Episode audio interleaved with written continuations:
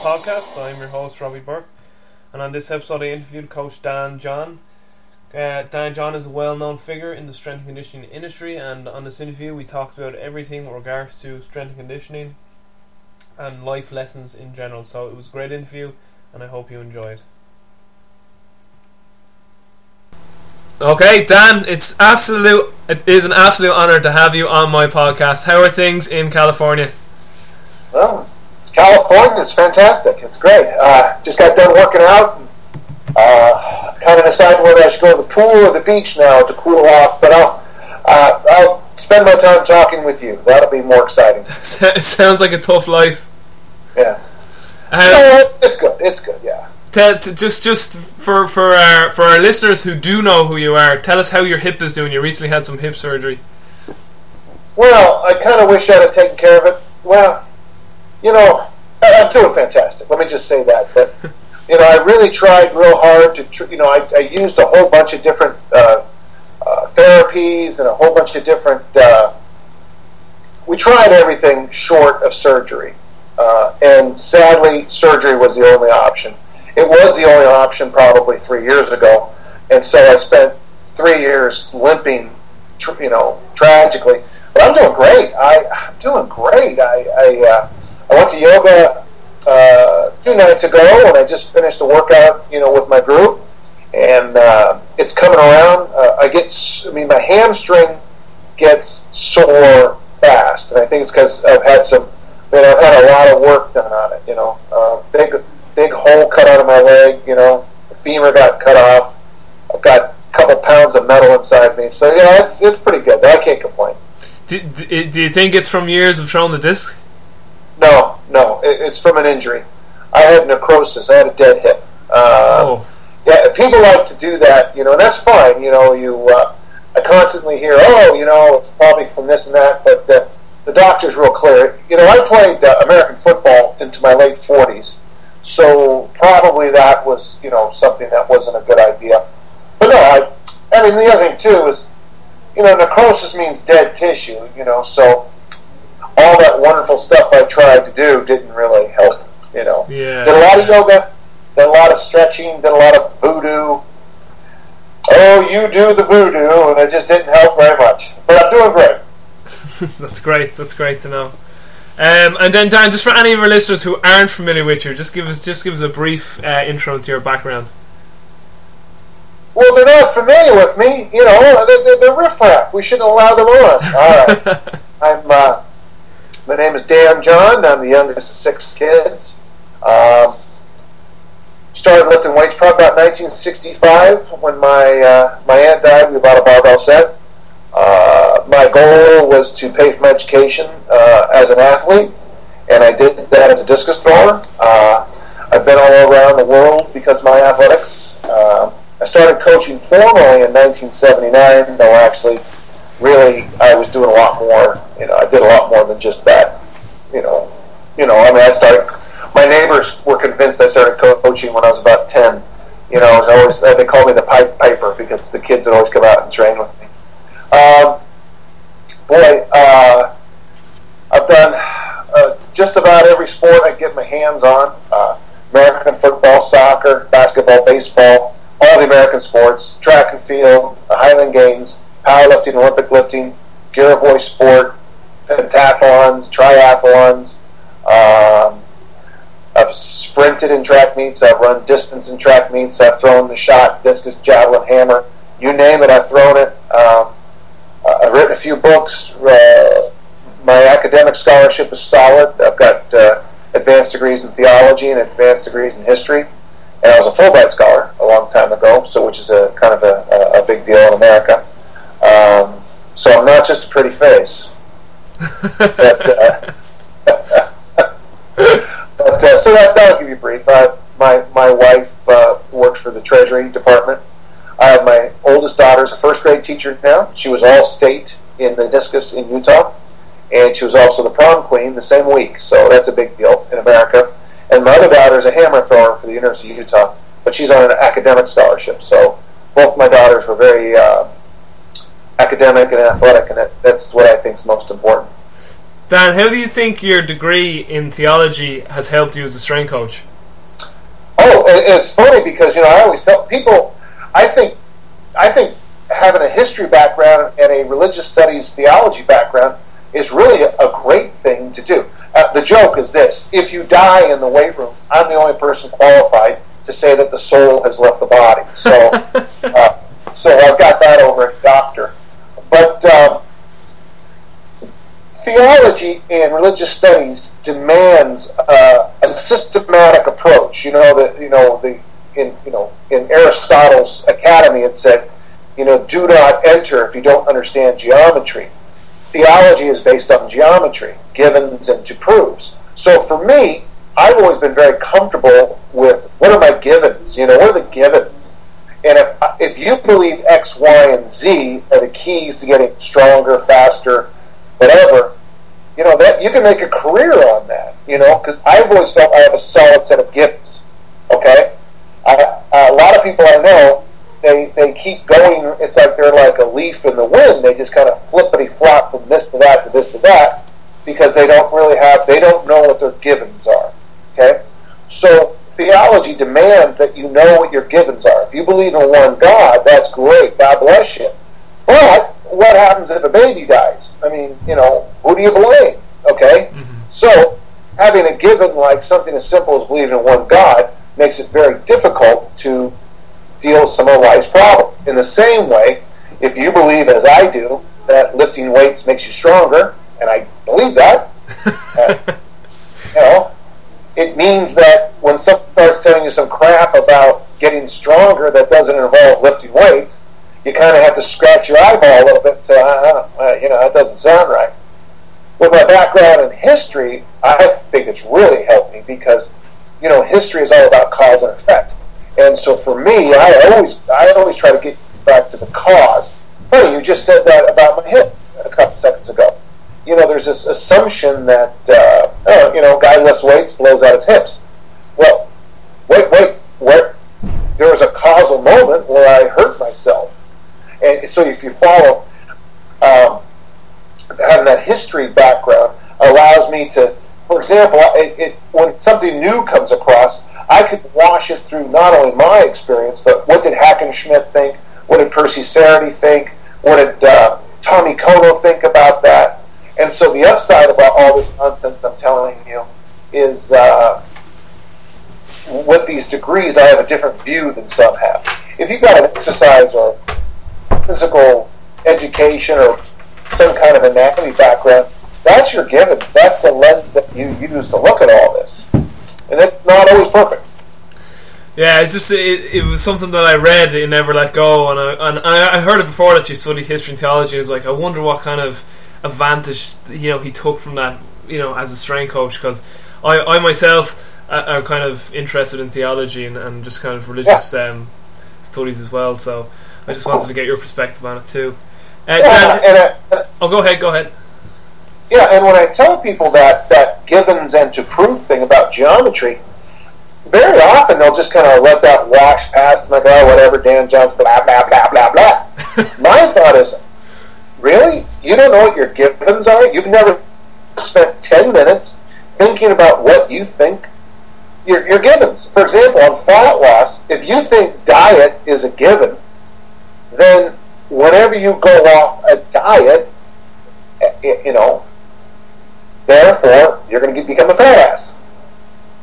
If you think that your givens is that you can outrun your diet, then if you go or outlift your diet, when you go off a diet, you, you know, I don't know. I, am just you follow my point though. You have to be real careful about what your givens are. And the funny thing is, everybody listening has their own givens. They just never thought of it that way before. Yeah. Dan, who would you say have been the biggest influence on you as a strength coach? Well, uh, let me let me do it two ways. Let's do book learning first, okay? Book learning. Mm-hmm. Uh, he would never have known this, but Percy Cerutty, the great Australian uh, distance coach, uh, really clarified my thinking. I was I, I, I was becoming a solid coach, but I was kind of all over the place and then I got I got his book written by David. I want to say David Wells called Training with Cerutty, and uh, a lot of people would have missed it, but for me, he, he had some gems. He quoted Hackenschmidt, which made me go back and study Hackenschmidt. That's that extensive versus intensive training. That opened my eyes. Uh, also, there's a guy by the name of an American weightlifter by the name of Tommy Kono, mm. who uh, radically changed changed changed the way I, I view um, strength. He believes in what he calls the American system, which is you know what is the fastest, most, most efficient way to become great.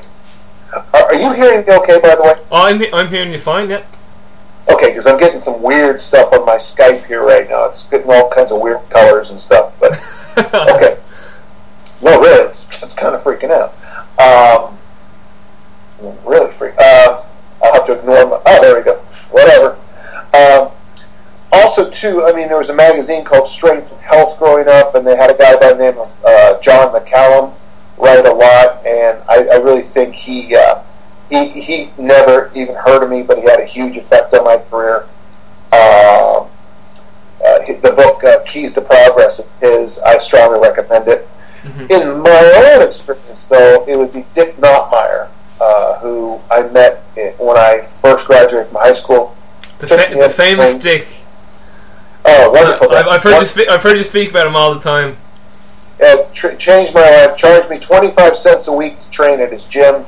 Uh, uh, just remarkable for what he did. You know, did for me. Um, yeah, just the man. Perfect time in my life. Uh, huge impact. Can't thank him enough. Uh, he took your body weight up like twenty pounds in three weeks or something ridiculous, or, or three months. Uh, 40 pounds in four months. Oh so, my god. So, for those of you who are metric, uh, 39 kilos in four months. And uh, boy, did we. It was great for me. I mean, he really, really. I mean, I learned a lot about life and lifting from that guy, I tell you. And if you go to my website, I've got some free stuff I, written about Dick. Help yourself. You know, look around, enjoy it. You know, uh, you know, uh, he he changed my life. And uh, but you know, I mean, let's be honest too. Uh, for two full years, five days a week, I lifted with him for two and a half hours. When people ask me how do you learn how to snatch and clean and jerk, I, I you know, well, here's one idea: snatch and clean and jerk five days a week for two two years, and get back to me. So, so Dick, uh, Coach Ralph Maughan at Utah State, uh, with his simplicity and his clarity, you know, he had had super athletes before, and he knew how to train them. Um, great athletes, uh, I don't know how to say this, need to be trained a little differently. And I know that sounds bizarre to even say it. It would be it's so obvious to say it, but it's true. I mean, they you just you got to have the courage to train them a little differently. But there's others, of course. Jim Schmitz, Sports Palace, uh, uh, Pavel Tsatsouline, you know, with the RKC community. Uh, really huge impact on me on the way I think, see things. Lots of people, but those those would be the big names. Okay. Dan, what do you think is the biggest problem within our industry, the strength and conditioning industry, as you see today? Uh, the, the, the biggest problem has been the biggest problem ever. Uh, you know, it, it, instead of looking at, uh, you know, I'm going to take you in the when you're 12 years old, develop you into an athlete to your 70. By the way, I've got great respect for the GAA you know, uh, for those of you listening in who don't, the, the Gaelic Athletic Association, that's hurling, football, and handball. Mm-hmm. You know, you take a kid in when they're five or six, right? And they're going to play for that team until they can't play for that team anymore. And the problem we have here in the States, and it's dripping all over, is that, you know, we've got this idea that, you know, what we're, what we're going to do for you in a, uh, you know, uh, two weeks to a tighter tummy, you know, seven days to instantly bigger arms. Uh, the problem with the industry is that we, we've forgotten about patience. So everything's a quick fix, everything's an overnight solution, and that's just not not what we want to do. Just okay? too too many gimmicks. Oh, too many gimmicks! Absolutely, too many gimmicks. I th- I think, yeah, yeah. Uh, just and the thing is, you know, and everyone's always looking for the next wave, you know. Everyone's always looking for the next. Okay, now, you know, here comes, here comes this, here comes that. But truth is, a lot of junk doesn't work. I mean, you've got to have the courage to, you know, you know, if it takes ten thousand throws a year to become a good discus thrower, you know, and I tell you, it's going to take you eight, nine, or ten years to develop that. Most people just walk away from me now and go look for some simple, quicker answer. But I, we both know that that's the truth. We know that that's the truth. You know, if it took you 20 years to put on that 30 pounds, 40 pounds of body fat, how, how can you expect me to get it off of you in, in three or four or five days? You know, mm. I, I don't know. it's frustrating. Assessments, Dan. Do you use any assessments with your with your athletes? Yeah, in fact, in my I'm not pushing my new book, but in my new book, uh, plug plug, Easy Strength, uh, I go through them all. Uh, I use I like I like the FMS, but there's only two of them that really seem to help my athletes, and that's the active straight leg raise and the shoulder mobility one. Those two seem to really, um, you know, help. Uh, and then um, I do uh, a one minute plank test. Actually, now I'm moving that to a two minute plank test from Stuart McGill's recommendation. If you can't hold a plank for two minutes, he says you're either obese or you're uh, abdominal training is stupid. Uh, I do a pull-up test. I do a back squat, body weight back squat test. I do a I do a bench press body weight test. I do oh uh, overhead squats. I do these little tests with caps on the ground. Um, I have a whole variety of tests, but what it's come down to is that there's three tests that seem to really indicate for me for most of the time. It okay. You should do probably the, the, the FMS. I'm it's not a bad idea to have done the FMS. Uh, yeah. I think there's some value to it. Having said that, uh, there are some other things I would strongly recommend in there too. Um, there's there's three that there's three that come out, and I just showed you four. Uh, there's three, and that would be the bench press, the deadlift, and what I call the three jump. And the three jump is three consecutive uh, long jumps, standing long jumps. So it'd be boing, boing, boing, not jump, recover, jump, recover, but boing, boing, boing. Yeah. I've, I've noticed that when an athlete begins to get that, for a female, uh, 275 pounds or 125 kilos, when they get above that number, great things start to happen. When guys get over double body weight deadlifts, great things start to happen. And with the boing, boing, boing jump, the three jump, uh, I noticed that when I get a young kid and they improve, you know, like a foot on that drill, that's telling me that what we're doing in the weight room is working pretty good. Yeah. So those are the biggest. I mean, I've got. I'll use, I mean, I'll do a, as many assessments as I can get away with. I, I don't mind coming in every day and, uh, and you know having a new toy in the beginning of assessment. I, I think that'd be absolutely fine. You know, if you have a, you know, if you have an athlete for a long time and you you assess and even you test, assess, grade, uh, scale, FMS score, and you have a bucket of, oh, I don't know, say 30 different things, and over a 10 year period, you get a chance to say, okay, okay, you're better here, you're better there, you're better here, you're better there. Uh, I think that's some real value. Now, if you work in a group setting with 70 athletes at once, um, you know you're to have to you're to have to do what I did and really streamline and try to outthink that process a little bit. I tried to assess even my big groups. I try to do formal assessment uh, four times a year. That would be all the, the plank test, the horizontal row test, the pull-up test, four times a year, uh, and then like strength tests when appropriate. For some kids, you know, younger kids, you can test strength every six weeks. Uh, as a, as an athlete gets older, it becomes you know, it might be for an elite athlete, you test their strength every five, six years, you know, because you just don't need to know what their absolute numbers are, you know, as, you know, you're, you're looking at what, how far the discus going or how, you know, how, how are they different? Okay, does that make sense? Yep, makes great sense. Dan, you were at Mike Boyle's facility back at the start of the year with the winter seminar, and, yeah. he, and Mike gave his presentation on, on how he believes that single leg work has more benefits than than bilateralists. And from reading all your material, you, you still seem to be a big proponent of bilateral bilateral lifting. What what is your take on Mike's opinion? We, we call it squat. Uh, and I don't disagree on that at all. In fact, we talked for a long time after. Uh, Mike uses the goblet squat as a teaching thing. I think we're I think we're saying the same thing. Uh, my my thing is this.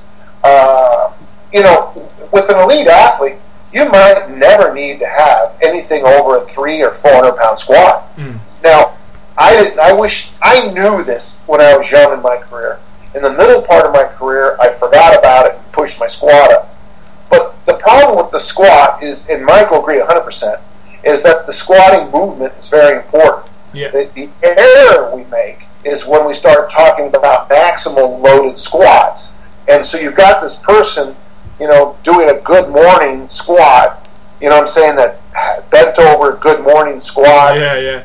wrap their knees, and they've got two belts on, and uh, they've, you know, got chalk, they ate some chalk, and that doesn't carry over to many sports. It does carry over to powerlifting and God bless powerlifters, but it doesn't really carry over to the sports that we coach. So just try to remember that we both agree 100% Mhm. that movement is important. It's how people load it that gets you crazy, that drives you crazy. Why don't you like lunges? Uh, well, you know, Jane Fonda does lunge, lunges. I, lunges. I, you know, you do all the lunges you want. I won't. I won't think less of you as a person. Actually, I will, but do them all you want. I don't like lunges. I find them hard to teach. I find them.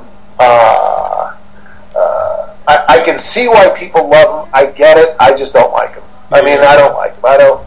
Well, I, I must I must say you, you must watch the video of Ben Bruno doing 300 pound walking lunges. That's that's pretty impressive. So, but I, I understand where you're coming from with Jane Fonda as well. But there's no National Lunge Foundation. There's no championship. I know. Yeah. It's hard to measure the value.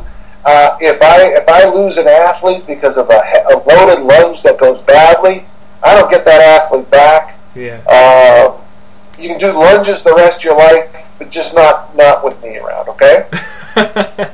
I'll keep that in mind then. Right. Um, fat loss, Dan. You speak a lot about in Never Let Go about the velocity diet. It, it's mentioned numerous times throughout your book. Just to tell the listeners about the velocity diet, what it is, and your experience with it, and, and how it works Yeah. for fat loss. Well, you know, you got to be a little careful on that. You know, it's when the when the book came out. There's a couple. I reference it a few times. Yeah. The velocity diet is six protein shakes a day, and one day a week you eat a meal. So in 28 days you eat four meals. it actually works out to more like three if you actually do it, because that last meal is the last supper. I mean, you you get to you know you're you're off it after that.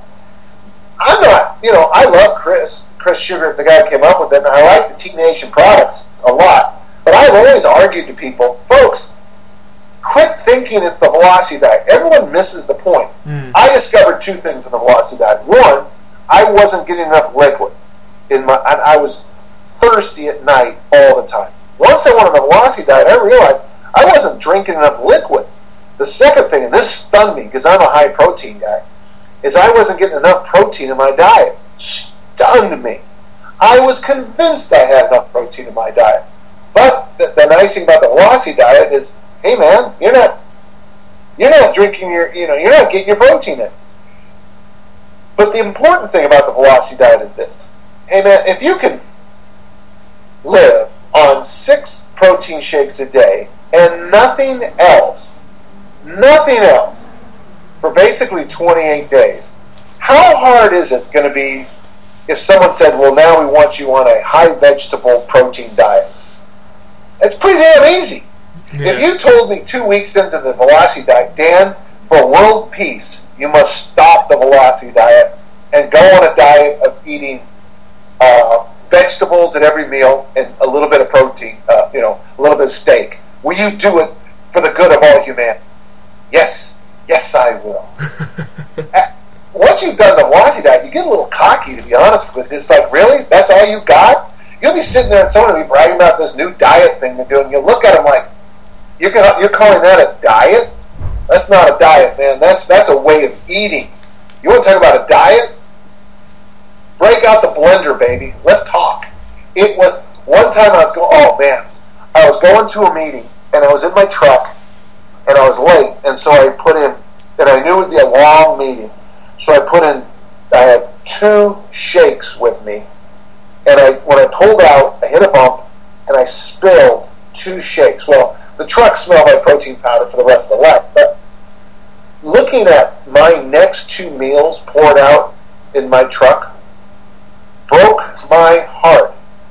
I mean, it was like, are you kidding me? I can't eat? Oh. But, you know, I went to the meeting and I was fine.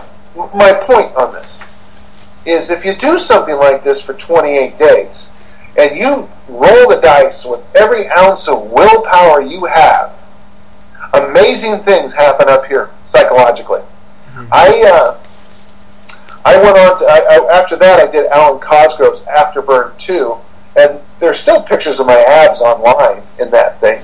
I mean it's I mean I've got I mean I've got a raging six pack, and, and people ask me how hard is Afterburn two, and I look at them like Afterburn two is easy. The diet is called green face. If it's green, you can eat it, or if it ever had a face, you can eat it.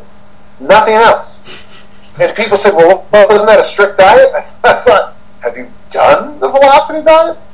Eating green beans for breakfast was like having, I mean, I would have a can of green beans and two eggs for breakfast every day. And they're going, oh, that's so strict. And be like, strict? Have you done the velocity diet? this is strict. This is nothing. So yeah, so I, so that's that's what that's what I came away with. Dan, you have a great method um, with your warm ups. Can you just discuss about what you what, what you believe a good warm up entails? Well, okay, hold on, I'm getting some more tea. Uh, you know, that's a good. Well, uh, let's break away. Let's walk away from the word warm up. Okay, let's let's walk away from warm up. Um, I believe that there's basic human movements. Okay, and I think that the basic human movements should be done each and every day. And it's nice if you do them in each and every workout. So my belief is, is and let's just do the basic six, okay? That'd be push, pull, hinge, squat, loaded carry, uh, and the get up, okay? The Turkish get up. I think that you should do those each and every workout. So, but you can't go hard on all of them each and every workout. So in the warm up, should do all the basic human movements. And I like to string them all together in a, uh, well, I like to, how do you say this? It, it, it's almost like a, a, I like to orchestrate them together a little bit so that we do kind of, like almost every workout I do, we start with waiter walks. After waiter walks, as we hold the hand overhead with the belt, we might do goblet squats. After the goblet squats, we might do some hinge movements like swings. Then we do a couple push ups. We do some of this, we do some of that.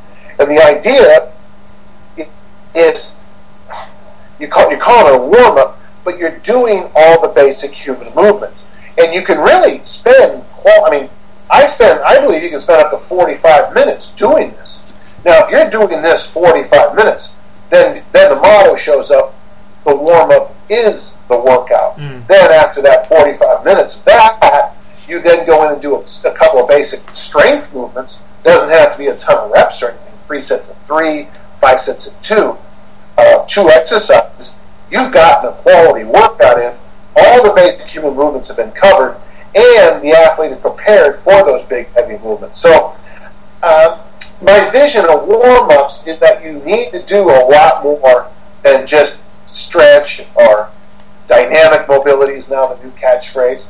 You, you need to move a lot throughout the the entire way the body knows how to move. Okay. I was just watching a DVD with Coach Ethan Reeve from uh, Wake Forest, and it was funny because he he um he said a similar thing in his warm ups that you know he goes I love calisthenics, push ups, and hip movements, and it was like, and he goes, you know, pulling, and I was saying, it's very like Dan, like he does a push and a pull and a hinge, and and he does uh, swings and walks, and he does tumbling too. This is the other thing. He was big into gymnastics, and I was like, that's another thing from your DVD too. Yeah, we. Uh, I strongly believe that especially a collision sport athlete, should be tumbling between sets. They should be doing somersaults, uh, shoulder rolls, forward rolls. They should be tum- they, they should spend time dynamically getting onto the ground and dynamically exploding off the ground. Mm. That, that, now you can say, well, get-ups cover get-ups don't cover fast enough, Mm. and you need to learn to fall and then get up off the ground. So no, and it would be no surprise. Ethan and I think the same way. We talk all the time. Yeah, yeah. He he said like his reason for the rolling too was they get up and they're disorientated, but then for after a few weeks of doing the rolling and tumbling, that their kinesthetic awareness gets that much better, you know. So it It's was stunning. It's stunning. In fact, it, it's stunning the improvement. it Yeah, was it was really really interesting. So it was. Uh, Dan, you, you also say in some of your articles and also in the book, everything works for a while. Can you explain what you mean by this? Yeah, about six weeks. It's funny. I yesterday I did a uh, Skype uh, lecture at the University of British Columbia, and uh, you know, some of the kids asked, but see, they didn't know what I was talking about. They they'd never heard of like functional isometric contraction. They'd barely heard of Nautilus training. They had never heard of high intensity training. They'd never heard of like uh, certain kinds of bodybuilding that showed up to be popular here and there through the years. Uh, they knew it was on the internet now. Well, every single thing I just said works. It does. The Nautilus is amazing for six weeks. The problem with Nautilus, it doesn't carry over. After you know, you'll notice all this. You know, researchers love to do you know weightlifting studies for about six weeks because I know that no matter what we tweak, in six weeks it'll work, and then after that it doesn't. So if you build a career, and I'm talking 10 or 20 years, in my case 40, that's a lot of six weeks. You know, you if I went from thing to thing to thing to thing to thing, if you gave me 10 things to work on, you know, 10 different new ideas, groovy ideas, multiply that by six, that gets you one year and change, about 14 months, right? Mhm. That's 60 weeks, right? Yeah. I just said I had a 40 year career. Where are you going to come up with those other 39 years of training? So, everything works. So, what you need to do is you need to, oh, we're back to Givens again. What are the fundamental movements? And I've always said the fundamental movements are, and that's, it gets, I, I say them so fast now I lose people, but push, pull, hinge, squat, loaded carry. I know that if I get you to do those five movements in a variety of ways, we're going to be able to keep sustaining you for a long time in career. Uh, we can certainly throw in some toy that I learned on the internet, and, and I guarantee this toy, this fun new thing, is going to work. But then after about eight or nine weeks, we're going to have to go back to the basics, you know, uh, the barbell, and we'll do the deadlift and the bench press, uh, the kettlebell, the swing, the goblet squat, and the, and the get up. Uh, we'll do pull-ups. We'll do calisthenics. We'll do tumbling. We're going to get right back to the basics. I know that's going to happen because that's what happens. This is just just the way it is. Okay. So I'm, fli- I'm flicking through your book to get more questions I want to ask while you're speaking. So just just in case you're wondering what I'm doing. um, Dan, you've also said in your DVDs the goal is to keep the goal the goal. Can you please expand on this because it just it makes so much sense when when, when you speak about it. Yeah, actually, uh, that that phrase is adapted uh, Mm. from uh, when I was I was the diocesan director of religious education. Uh, it was a big deal job. It was it was a, it was a big kid job for me, and uh, you know, one of the things I'd come away out of meetings is like, well, I would constantly say, "What was this meeting for?" And I'd be in a meeting for two hours, and we'd never actually get to the point of the meeting. And I realized that one of the gifts that I could bring any organization is that I have this ability to focus on the mission. And the mission, and as okay, what do, what do we, what do people give us money to do? What are people giving me money to do? What, uh, why was this school set up? You know, wh- okay, you're an English teacher at a school. Well, your job is to teach English. Every minute you're not teaching English is away from the mission, okay? So I came up with this little thing called the mission is to keep the mission the mission. And I became, the more focused I came on what the mission of the, uh, of the Office of Religious Education, which was the uh, Form 8 I'll, give it to you. I mean, the formation of lay catechists. That was the mission, according to the Vatican, of my job. The formation of lay catechists. Four words. And what I would do is when a decision came up, should I do this or do that, I would look at those four words. Was it forming lay catechists? If the answer was yes, I would do it and throw myself into it all the way. If it was no, I wouldn't do it. If it was for some other thing, I wouldn't do it. And so when I uh, when I I was still coaching, of course. I wouldn't say full time, but a lot of time. I was still certainly helping a lot of people in the weight room and discus. And what I started to notice is that I'd go to high school track practice, and these guys would do everything except throw the discus. And I asked the discus throwers, well, what are you guys out here for? Well, I didn't learn to throw discus. Well, then you did. You ran two laps, you did calisthenics, you did plyometrics, you did this, and you did that, and you did this. What are you supposed to be doing? Uh, and of course, you now know where this is heading. The goal is to keep the goal the goal. And what I learned from these people who I didn't think were doing it very good is that they were not focusing on the goal. And so what I did as a coach after this time, and I, I think you make yourself brilliant if you can do it, is you sit down and you say, what, does this team organized do? Uh, this. Okay. What is the fastest way to get to this? If it's, you know, uh, that's now we're right back to Tommy Kono's wonderful book about Olympic lifting. What's the most efficient, fastest way to improve your Olympic lifts? If you're an American football coach, we want to win games, right? So what's the most efficient way to win games? I know everybody else is doing X. We're going to do Y because Y makes you win games. We're not, and what it does is you wonderful clarity and that's why you can throw out all this other crap. Because after a while, you realize that all that other stuff that those guys are doing is not getting you focused on the mission, the goal. Okay? You see that, and you see this an awful lot with, with programs. Guys are like, I, I want to get bigger, and then like you look at the program, it's like, well, why are you doing fat loss then, or why are you doing? Exactly. So that is exactly it. It's exactly it. They, you, that's exactly it. I mean, that's crazy. But you know, the woman wants to lose 20 pounds of body fat for her reunion, and you blow her shoulder off doing some idiotic exercise, or you have her stand on a Bosu ball. I, there's nothing wrong with any of this stuff, except it's not the goal. Mm. And that's, of course, what destroys the athletes. All those little extra injuries you just expect to come along. Beginners, Dan you, you had a great chapter there in your book about this certain system you did with beginners. I can't I can't seem to come across it there when I'm flicking through your book. It was like where you started them off at a certain weight and it went up five pounds each workout, or something like that. You were saying like some crazy dad wants to know why his daughter couldn't do it. Oh, the Big Twenty One program. That's yeah. it. Yeah. Uh, yeah, and uh, well, the, the point of this route is is real simple. I mean, it's. Uh, you were just saying the exposures that they got to certain lifts, or you were like saying they got so many reps of this lift and that lift, and that's how they got good at doing them. Yeah, and not every program works for every person at every time. Oh yeah, definitely, yeah.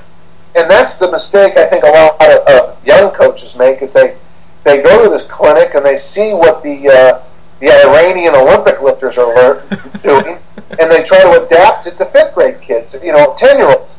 And I look at them like you're crazy you know, the off-season training of the National Basketball Association, the NBA guys, is going to be radically different than the off-season training of a 10-year-old's basketball team. Those 10-year-olds should be playing basketball. That guy in the NBA might need to do a whole bunch of, you know, ankle and knee work, but they're not the same people. And, and uh, see, now, yeah.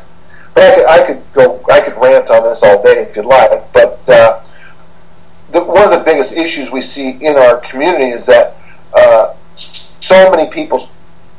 You can do anything you want. Mm-hmm. I mean, certainly, you know, you're in Ireland, right? Yeah, yeah. What county are you in, Ronnie? Dublin. Oh, you're in Dublin. Okay. You know, you can do anything you want in Dublin. You got freedom of speech. You got a lot of freedoms there. Um, you can do anything you, you want. Well, that, just because you can doesn't mean you should. You know, you know, and that's that's and this is where you start to discover uh, the, how stupid some of these programs can become. Mm-hmm. Um, I, I, have a lot of programs, and people try to take what I do and you know, and then adapt it to what they're. It's like no, you can't adapt what we're doing here. You don't have the equipment. You don't know how to snatch, clean, and jerk. You don't have chains. You don't know how to tumble. You can't do my program. You have to do your program and then the adaptations that you have in your place. I'm not being a jerk. I'm just saying, come on, you know, think it through a little bit. Yeah. Dan, can, can you speak about the uh, the is it a Lit- Litvinov workout? Is that how it's called? Uh, yeah, Litvinov. Yeah. That that sounds so grueling. That workout. That's a great workout. It's funny because people go, "Oh, that's never happened." It's like, okay, John Powell said. John Powell told me that's what he saw. I I took that what I thought was a good idea and adapted it.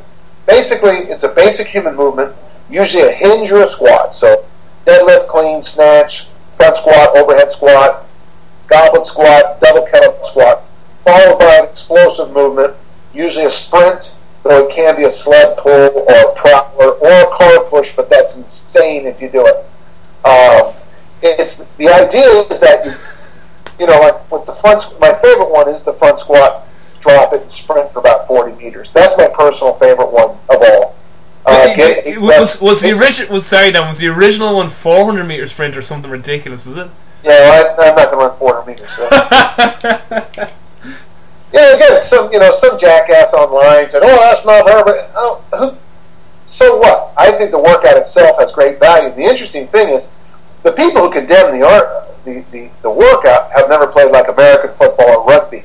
You know, very often they work with winter sports, which, you know, offense, but not ripping on the winter sports, you know, like the Olympics and stuff, but it's a pretty narrow band of people who do those Mm.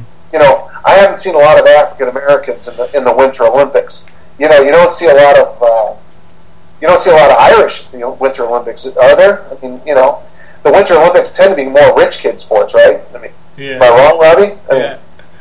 No, no, I'd agree. I'd agree with that. I mean, I'm not being a jerk. I'm just saying how many how many inner city kids are downhill skiers? You know, Yeah, yeah. So what happens is, is when you when you train Winter Olympians, you get this kind of narrow. And this isn't a rip on anyone specifically, but one of the guys who criticize it trains mostly Winter Olympians. Um, but it's like that's just different. It's a different world.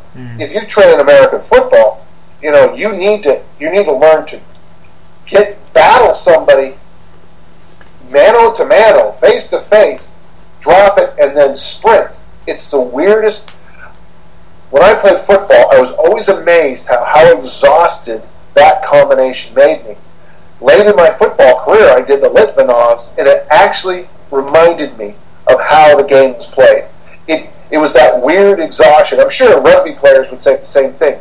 You get in this one-on-one battle with somebody and then have to sprint. I don't know how else you can train for that combination.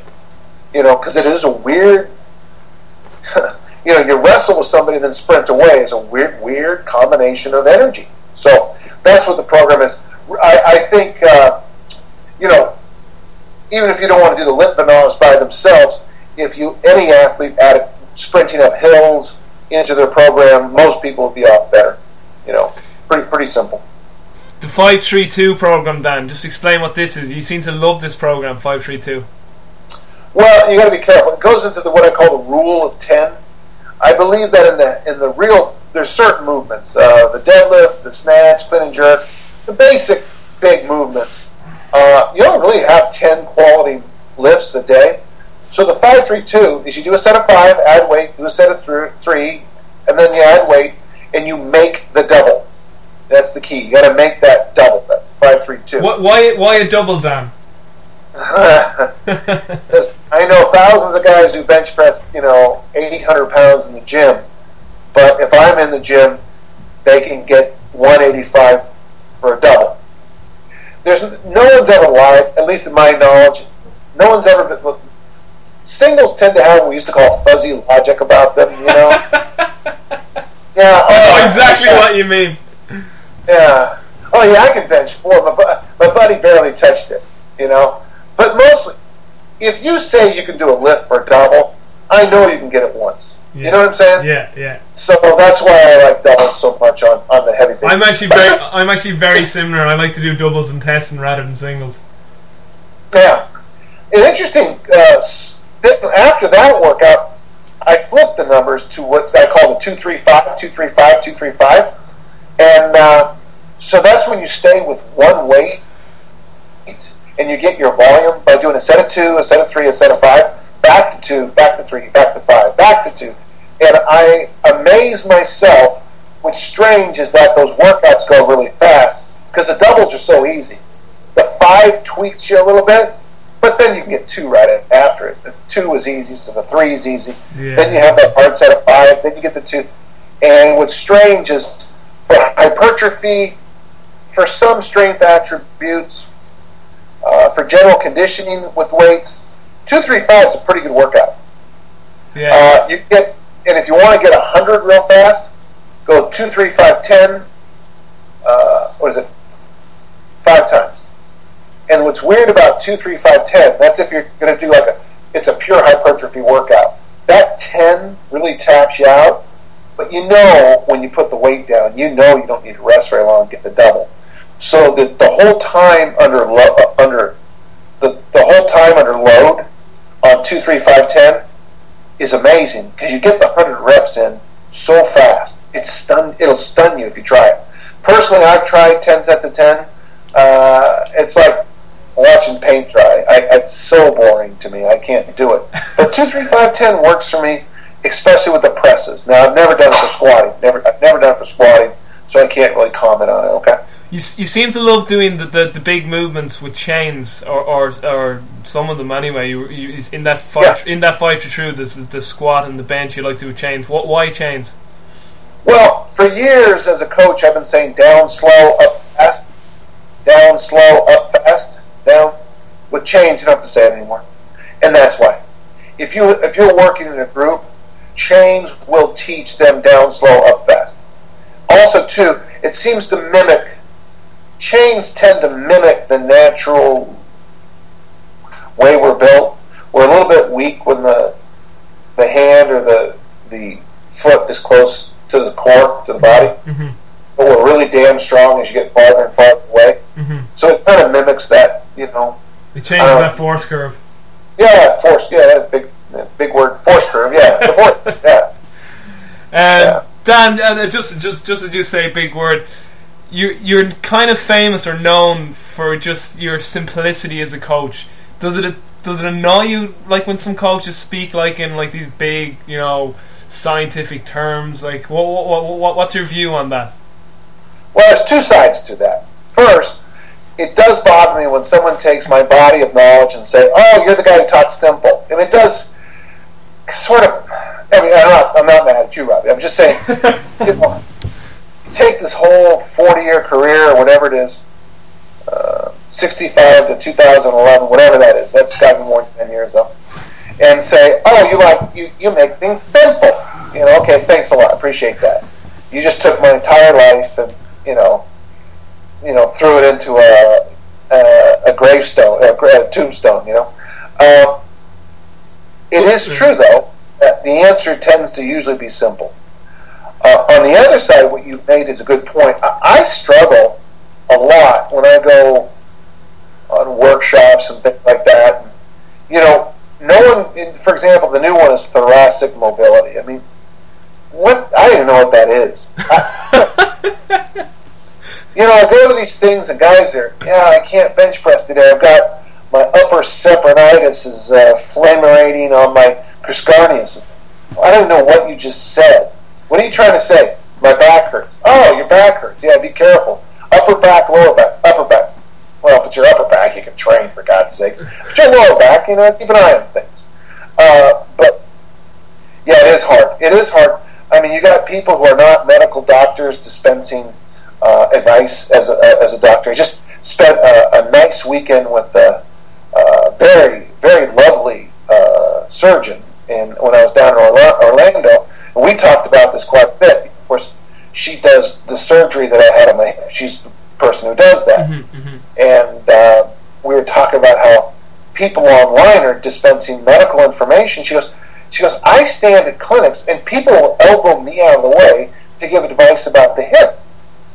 Here you got a hip surgeon, a medical doctor, someone who cuts people open for a living, and people are elbowing them out of the way to give them, you know, advice that their, you know, their inner spirit is you know, confabulating with the spinous serratus muscle. And if they were a Virgo, they'd be fine, but they're Pisces, and if they, you know, lift their pinky and put copper on it, they'll be fine. And I'm not, it's that bad.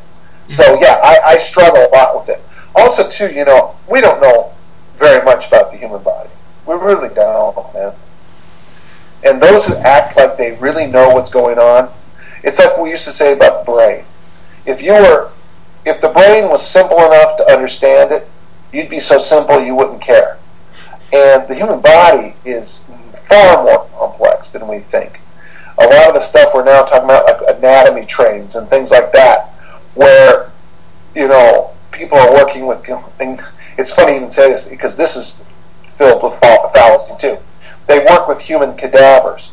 Well, a cadaver is not exactly like a living being. Mm-hmm. Uh, this is a theologian talking.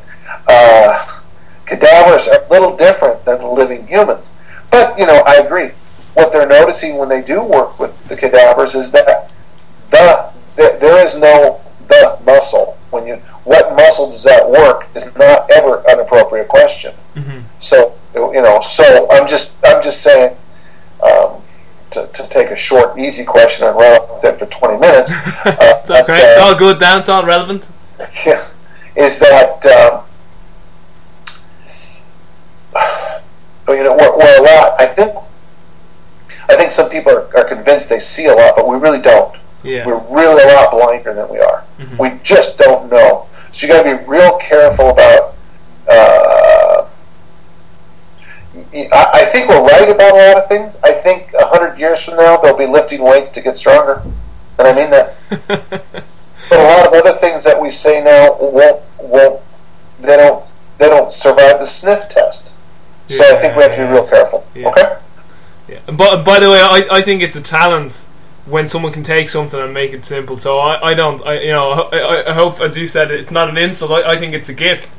I think like I like yeah. like Gray Cook. I think Gray makes complicated things sounds very simple as well. You know. And yeah. I, I, think you also have that that uh, that gift as well, hey, if, if it is hey, a gift. But you know, you can see my issue too. Oh, I can of course, I can of course, yeah, yeah. We're, we're gonna bring Dan John because well, he'll just he's so simple. You know, it's like oh, that's yeah, you know, it's like yeah, you're ugly, but you have a nice personality. You know? we won't we won't have you on DVD, but podcast that's okay. Yeah, exactly. Um, Dan, nutrition. You've spoken numerous times throughout Never Let Go about nutrition. Just just give us your big principles on nutrition. Well, and this is something I've discovered almost universally. Uh, there's three big ones: uh, eat more protein, eat more fiber, and take fish oil. Uh, uh no matter what your goal set is, most of the athletes I work with, I'm right when I when I get them to do that. If the athlete doesn't know what protein is, that's a real indicator about some things. I, I noticed that Robb Wolf is the guy who turned me on to this. He said, you know, you go to a thing and the kids will know that vitamin C is ascorbic acid, and they'll know that vitamin C uh, stops uh, scurvy, mm-hmm. and they'll know that vitamin C, blah blah blah. But then ask them what's a good breakfast, and they won't have an answer for you. Mm-hmm. So for many of my athletes, you know, just pushing them into more protein, you know, try to have protein in every meal. Uh, I recommend to all my athletes, you know, you should be drinking sugar-free orange flavored Metamucil every night because most of my athletes don't get enough fiber. And then my athletes say, you know, after a while, when they start eating um, two vegetables at every meal, pretty soon they're dealing with that, that, that, that fiber issue. And then almost universally, at least with American athletes, we need to pump them full of, uh, fish oil because the overabundance of those other uh, fats here in the United States. Uh, we have a terrible, terrible uh, issue with uh, obesity here in the states, and it's getting worse by the hour. But uh, that's so. Those are my three. Um, the, the, funny thing is that the devil's in the details. I know that, but there's some good resources out Precision Nutrition, John Berardi's programs are very good. If you're a young coach or an athlete, uh, it would be behoove you to probably start. He's got this little series of very short, like 14. You know, you, you ought to have it, and that's his. That's his great insight about nutrition. It's your nutritional habits that are the key, mm-hmm. not exactly whether you have. God, you know, some of these people online they put their workouts. You know, I had 500 500 grams of salmon. What the hell? What kind of psychopath are you? Just eat some damn salmon, you know. God, you know, don't. You're, I mean, you know, you're weighing your food. I mean, I mean, no way. I mean, and then you want to sit down with these guys. He goes, like the one guy once said to me, "I want to look good naked," and I said, "Why do you want to look good naked?"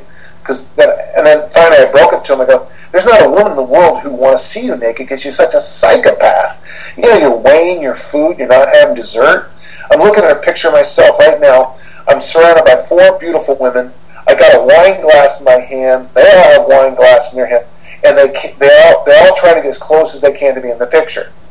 I'm not counting the number of glasses of wine I had that night. Okay, when beautiful women want to be around you, you've locked it down. And I told the guy, this Frank guy, go, you know, you're going to have to to look good. To, to, it's, I got to be careful. I don't, you know, kind of ruin your podcast. Oh, you're okay. Fire ahead. Sexual innuendos. but, uh, you know, I mean, seriously, if you beautiful women don't want to hang around the guy who is at dinner weighing his salmon, for God's sakes, okay? Definitely true. They don't want to be around the guy who is, you know, A, can handle himself in a fight, B, knows how to fix a tire, and C, knows how to have a good time. Yeah, yeah, At definitely. That's what I've learned. Uh, I, I'd agree with that. Um, just a few more questions, Dan, and I'll, I'll let you off. high high rep squats. You speak about high rep squats a lot and never let go about you know just putting on size. There was one absolutely horrendous workout. I think it, it, it was like for whatever reason March 1979 is in my head where you did like you did like three sets of 30 reps on, on a descending weight like you were started off like a 315 275 and 225 can you just speak about why you think high rep squats are, are so good for, for size it was June of 1979. Uh, I, I, uh, I, was close. I was close. Very close. Uh, I don't know what I don't know what the magic is. Uh, I'm not the first person in history to talk about it. It is stunning about what it can do for you, though. Um, I've got some thoughts about it. Um, you know, we know from the East German studies on throwers that the whatever the weakest link in your chain is is going to be the thing that holds you back as a thrower. And don't forget, okay, throwing is always my paradigm. And, but I'll tell you this, because but if it works in throwing, generally it works everywhere. Mm-hmm. Okay, so if it makes my shot putter throw the shot farther, I can guarantee your rugby team is going to be better from this. Mm-hmm. And for whatever reason, I think that when you do high rep squats, you're ex- see, I think the same about sprinting uphill too. Okay, just so you know, I feel the same about both of those. Whatever is the weak link in your chain gets exposed. Yeah. And the nice thing about high rep squats is that it gives you 20, 30, 40, 50 opportunities to deal with that weak link in your chain. So if you have a weak lower back, you're going to be held back by that weak lower back, but you're going to do 50 reps at 135 that lower back is going to it's got it's got time under load to address it. If your uh, quads are weak, you'll find out about that. It, it, also works your big butt. It also the time under load is stunning. Uh, when I used to do those sets of 30 and 50 squats, I might be in the rack for three or four minutes.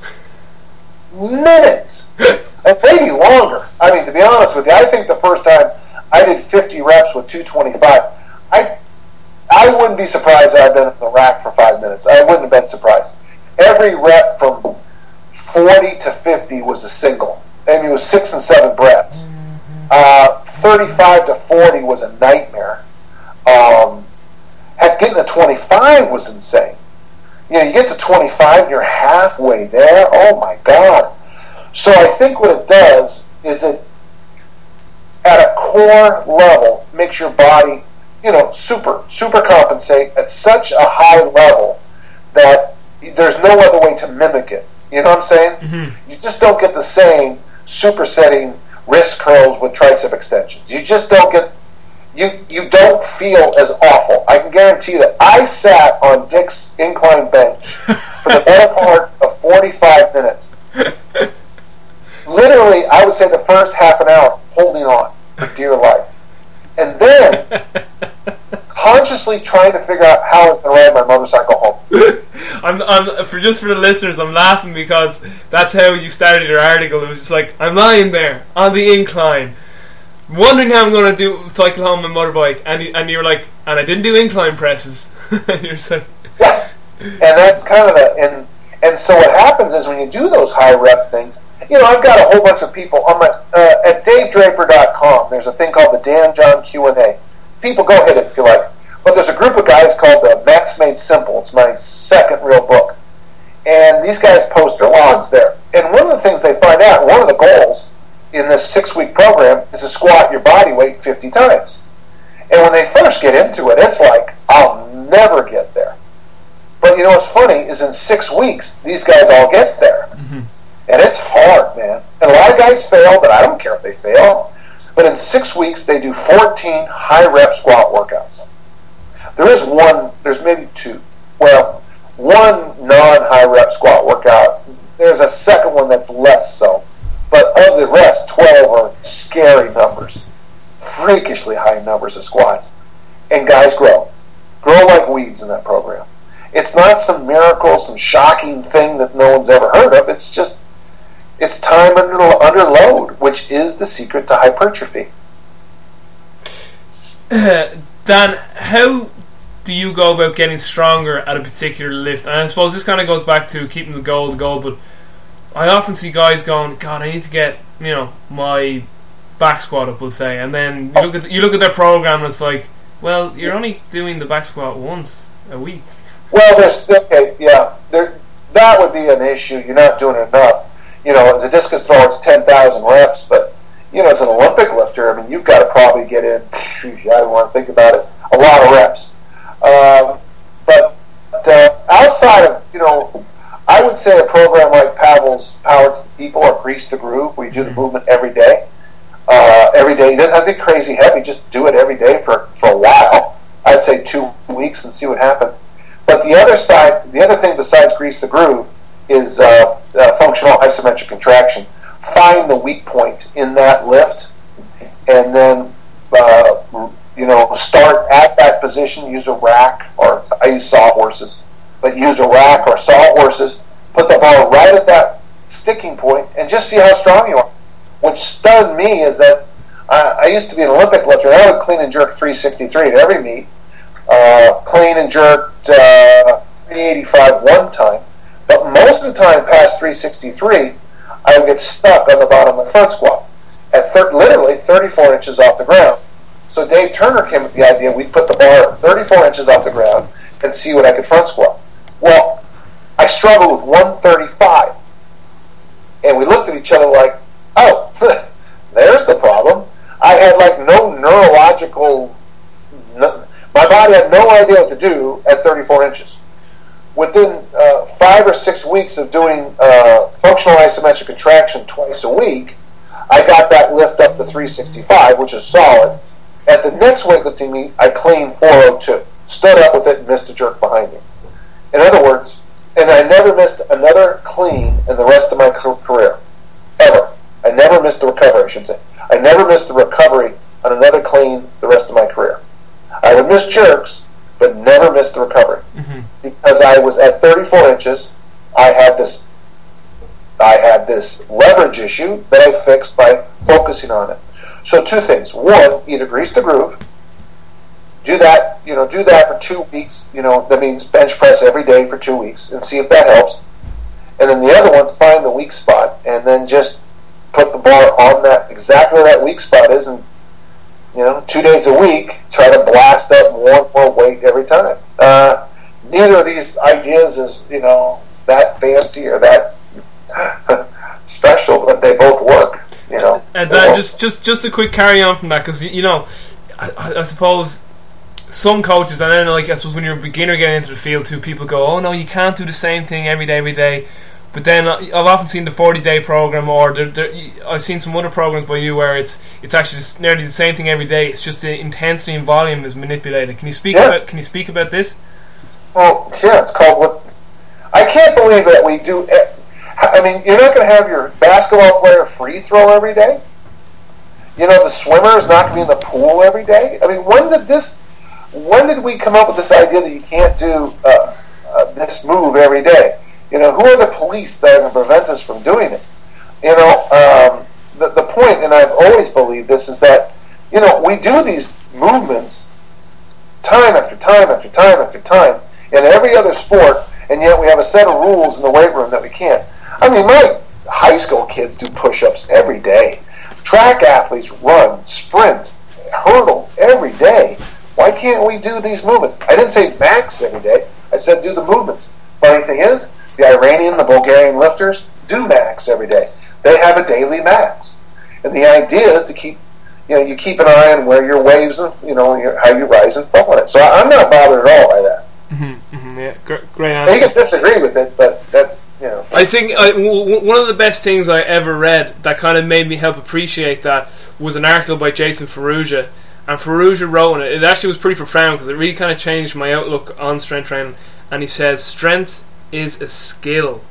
And then he's like, it's no different to any other skill. He says it's, a, and he says that's the problem with most guys. They go in and think, oh, just heavyweights and I, I always say this to my Gaelic football players, my hurlers. I'm like, deadlifting, squatting, benching, chin ups, whatever it is you're doing in the gym, it's exactly like the stuff you do on the pitch, whether it's kicking a football or striking a sliotar. It's a skill that has to be learned every day. And I think that was, I think Pavel said that first, by the way. That's it could, it could have, it could well have been. Yeah. yeah. I read it from Jason's website, but it could have been. Well, yeah. Um, Dan, that that is pretty much it. Um, the last thing I just want to ask is just some advice to any young coaches getting into the field, and and also some books and references that you would recommend to young coaches or any coaches for that matter. Well, you guys are a lot luckier than uh, than I was coming up. There's a lot more references now. You know, there's a lot more, a lot of good books out there. But even even it's just looks to cut across that, not not even so much because as I said early on in the podcast, you've done the his, his history and theology background, and even in the back and never let go, you even have some kind of life books. So yeah, even. Yeah, yeah, I, I find it actually very important. That's one thing because when I got into the field first, and like people were always like recommending read this, read this self improvement book or this book or that book. I'd be like, no, I just want strength and conditioning books, strength and conditioning books, strength and conditioning books. That's all I want. And then I realized after a while if you just keep reading strength conditioning books, you just you know your outlook on life in general is just so narrow. So, so, so I'm making this uh, this question very long. So, just for for for your last question, some advice for young coaches, and then reference, references uh, both strength and conditioning, uh, nutrition, and just general life books. Okay. Um, you know, I would strongly suggest you not go right into strength training. I think that's a big mistake a lot of people do I think you need to coach first. I think you need to, uh, you know, have a. You should know a sport first. You know, mm-hmm. uh, I think that's the mistake a lot of these young guys are doing now. Is they're going, they're studying kinesiology, and they hang around the, you know, the weight room. That's not going to help you. I mean, because it's the application is the important thing. Mm-hmm. Hell, I can teach anybody to be a strength coach, but it's the application to the to what's going on out there. And so, make sure you have a skill set. It doesn't have to be uh, in fact, in the book, I've got that one. It's called uh, "Strong Eye." Uh, Strong Eye for a weak guy, or something like that. I got a whole chapter on it. In fact, it's my favorite chapter in the book, but no one likes it except for me. Um, you know, you got to you got to have some level of mastery at a sport. You you gotta you don't have to be the world champion. You just have to you have to play a game. You have to play a sport. You have to it doesn't matter what it is. Too. I mean, there's a million options. Just be a really good backpacker. I mean, it doesn't matter. Somehow, and then, so that'll give you the insights about how strength training impacts you, impacts you on the field of play, impacts you in your hobby. So that's a big one. Second, you know, you know, you need to have mastery of the basic human movements if it takes you two or three years to master the squat, it's two or three years well well played. Uh, you need to have mastery of the basic human movements. Uh, you need to you, you need to farmer walk. You, you, the strength coach, you need to do it. Uh, the third is you got to have a niche. I tell people about this all the time. No one ever listens to me. I mean, I know what my niche in the industry is. I know it really well. Uh, I am the crazy uncle in the attic. I'm the uncle that shows up at Thanksgiving and makes your mom cry. I know that. I know that's my niche. Uh, the problem is I'm I'm the only guy who can do that. And when people when people attack me online, hundreds, hundreds of blog posts show up defending me. It's hilarious to watch it because even though I'm their crazy uncle, uh, I'm the uncle that they like. Okay, you need to find your niche in this in this community. So you need to spend time thinking about, you know, what, what is my skill set. My friend Tim Anderson just came out with a book, uh, uh, Becoming Bulletproof.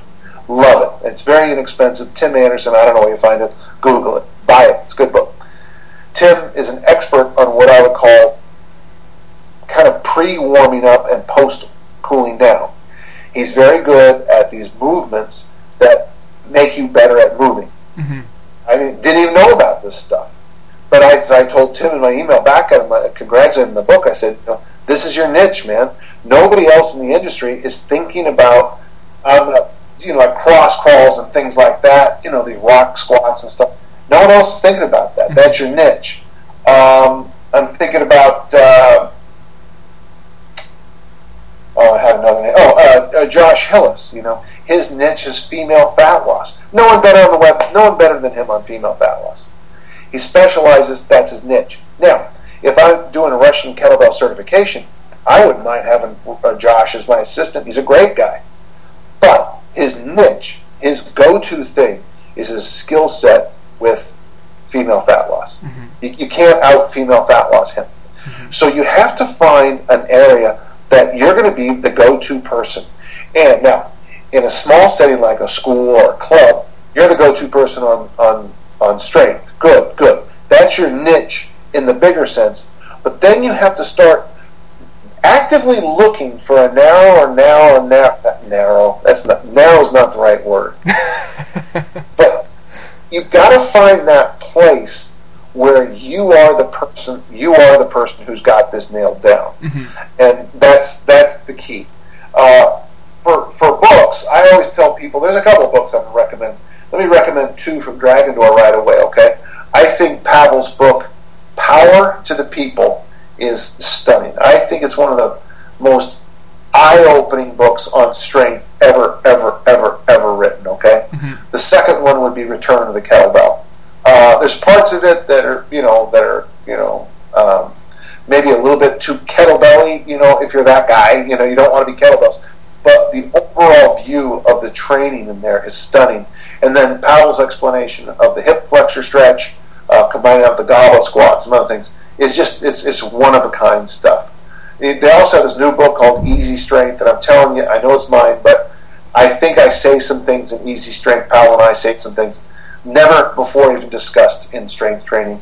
Uh, I think in 10 or 15 years, Easy Strength will be, and I mean this, uh, the kind of book that uh, uh sport coaches will reference when they talk to their tra- talk about training. Mm-hmm. They will say that we're a quadrant two sport versus a quadrant. The, the track guys over there are quadrant three, and so I think that's really important.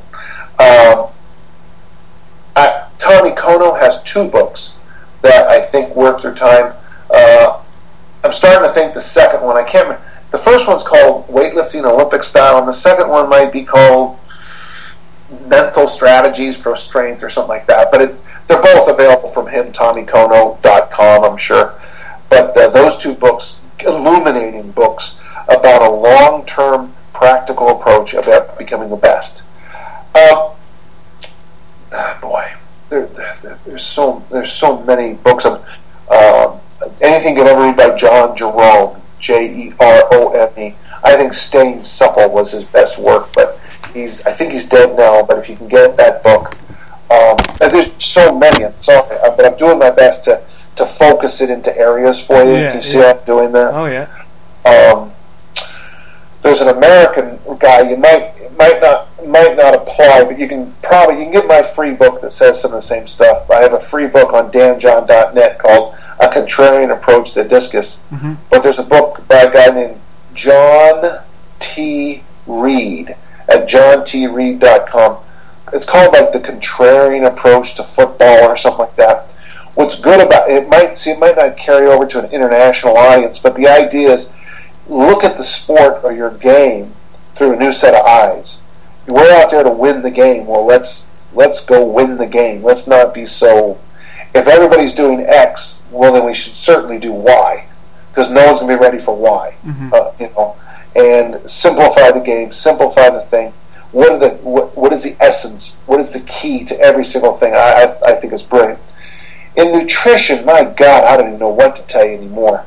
Um, there was a good one I liked a lot called the Protein Power Lifespan Program by Mary Dan and her, her husband Michael Ed- Michael Eades, yeah, the doctors, yeah, I know that one, yeah. Michael, yeah, Yeah.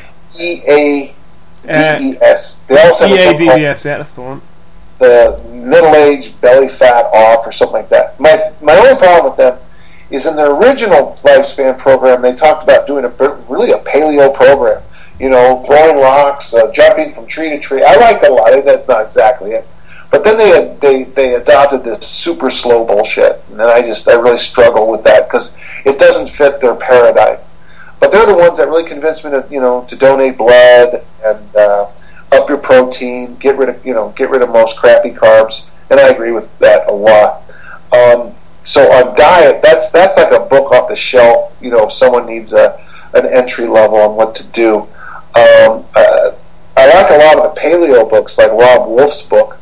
But the problem is, you know, the paleo. For some people, the paleo is too narrow, and I and I appreciate that. I, I don't. I understand how some people wouldn't like it. I do think Dr. Atkins's original book, Atkins A T K I N, has some insights about balance versus unbalance that we still haven't appreciated enough, and I still think there's some genius to it.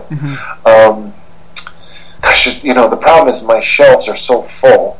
Um, I mean, if you read stuff by John Berardi in nutrition, you, you can't go too far wrong. I think Berardi's a genius the way he makes you, instead of worrying about what exactly to eat, you know, master a habit.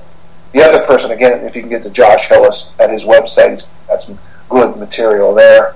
Pretty, pretty easy. Um, that's a pretty good summary so far, isn't it?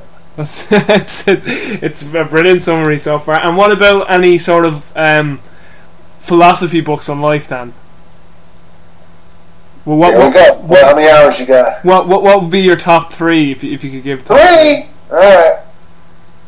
Well, okay. Just uh, kind of a no. Oh, we can't do that. I, I think Genesis chapter four, Cain and Abel. Okay. Uh, if you take an honest study of it, to really spend your time, uh, everything you want to know about humanity is in there. Mhm. Gilgamesh, the Epic of Gilgamesh. Uh, and a lot of people will say, "God, that thing's old." I know it's old, but he's talking about longevity. You know, living forever. Uh, I can't. Uh, you know, I still think Cervantes' first, Don, you know, Don Quixote, the first one, is stunning. But you know that uh, the book that changed my life, T. H. White's *The Sword and the Stone*. Uh, I come back and read at least once a year. Changed the book that changed my life. Um, geez, there's so many. Um, ah, boy, um, I, I would strongly suggest to, to a lot of people to read Harry Potter. Uh, uh, J.K. Rowling nailed it with humanity on that one. Nailed it. Nailed it. Uh, stunning epic. Um, stunning. Uh, the depth of the characters. It's not a little book about a little lizard. It's too powerful for the, to, to, to say that. But you have to read all seven. Don't cheat and watch the movies. Losers. Knock it Yeah, yeah. Read the damn book. Um, gosh, I'm, I'll tell you two books that I'm sh- shocked. I'm rereading Jurassic Park and The Lost World by Michael Crichton. Uh, I would think about throwing those into the book, books of classics. If everything the one character named Malcolm says, if Mal- if you take says and then say uh, weight training instead of the island, you'll you'll get some insights. And then finally, I would say uh, Frank Herbert Dune. I think Dune has great value. Um, of course, I also think you know.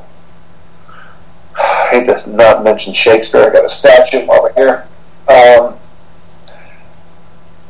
and then, of course, if you get a chance, and it's not, if you get a good translation, the Táin Bó Cúailnge, Cooley of uh, the great Irish, Northern Irish epic. I don't know why I think it's so important, but it certainly echoes a lot of things a lot of people think. I need to take another phone call in about two minutes, so Yeah. I'm gonna have to lay on this. Oh, that's fine. I, I was just I was just about to close up. Okay. Dan, that's uh, that's more than I, I expected when, when I first rang it. We're even gone to an hour and twenty minutes or twenty to over twenty. So, Dan, Send me, the link, send me the link when you put it up. Okay. Oh, I, I will indeed. Um, so thanks a million again, Dan, and guys, uh, thanks for listening. Thanks for podcasting. Take care. I'll talk to you soon and stay strong.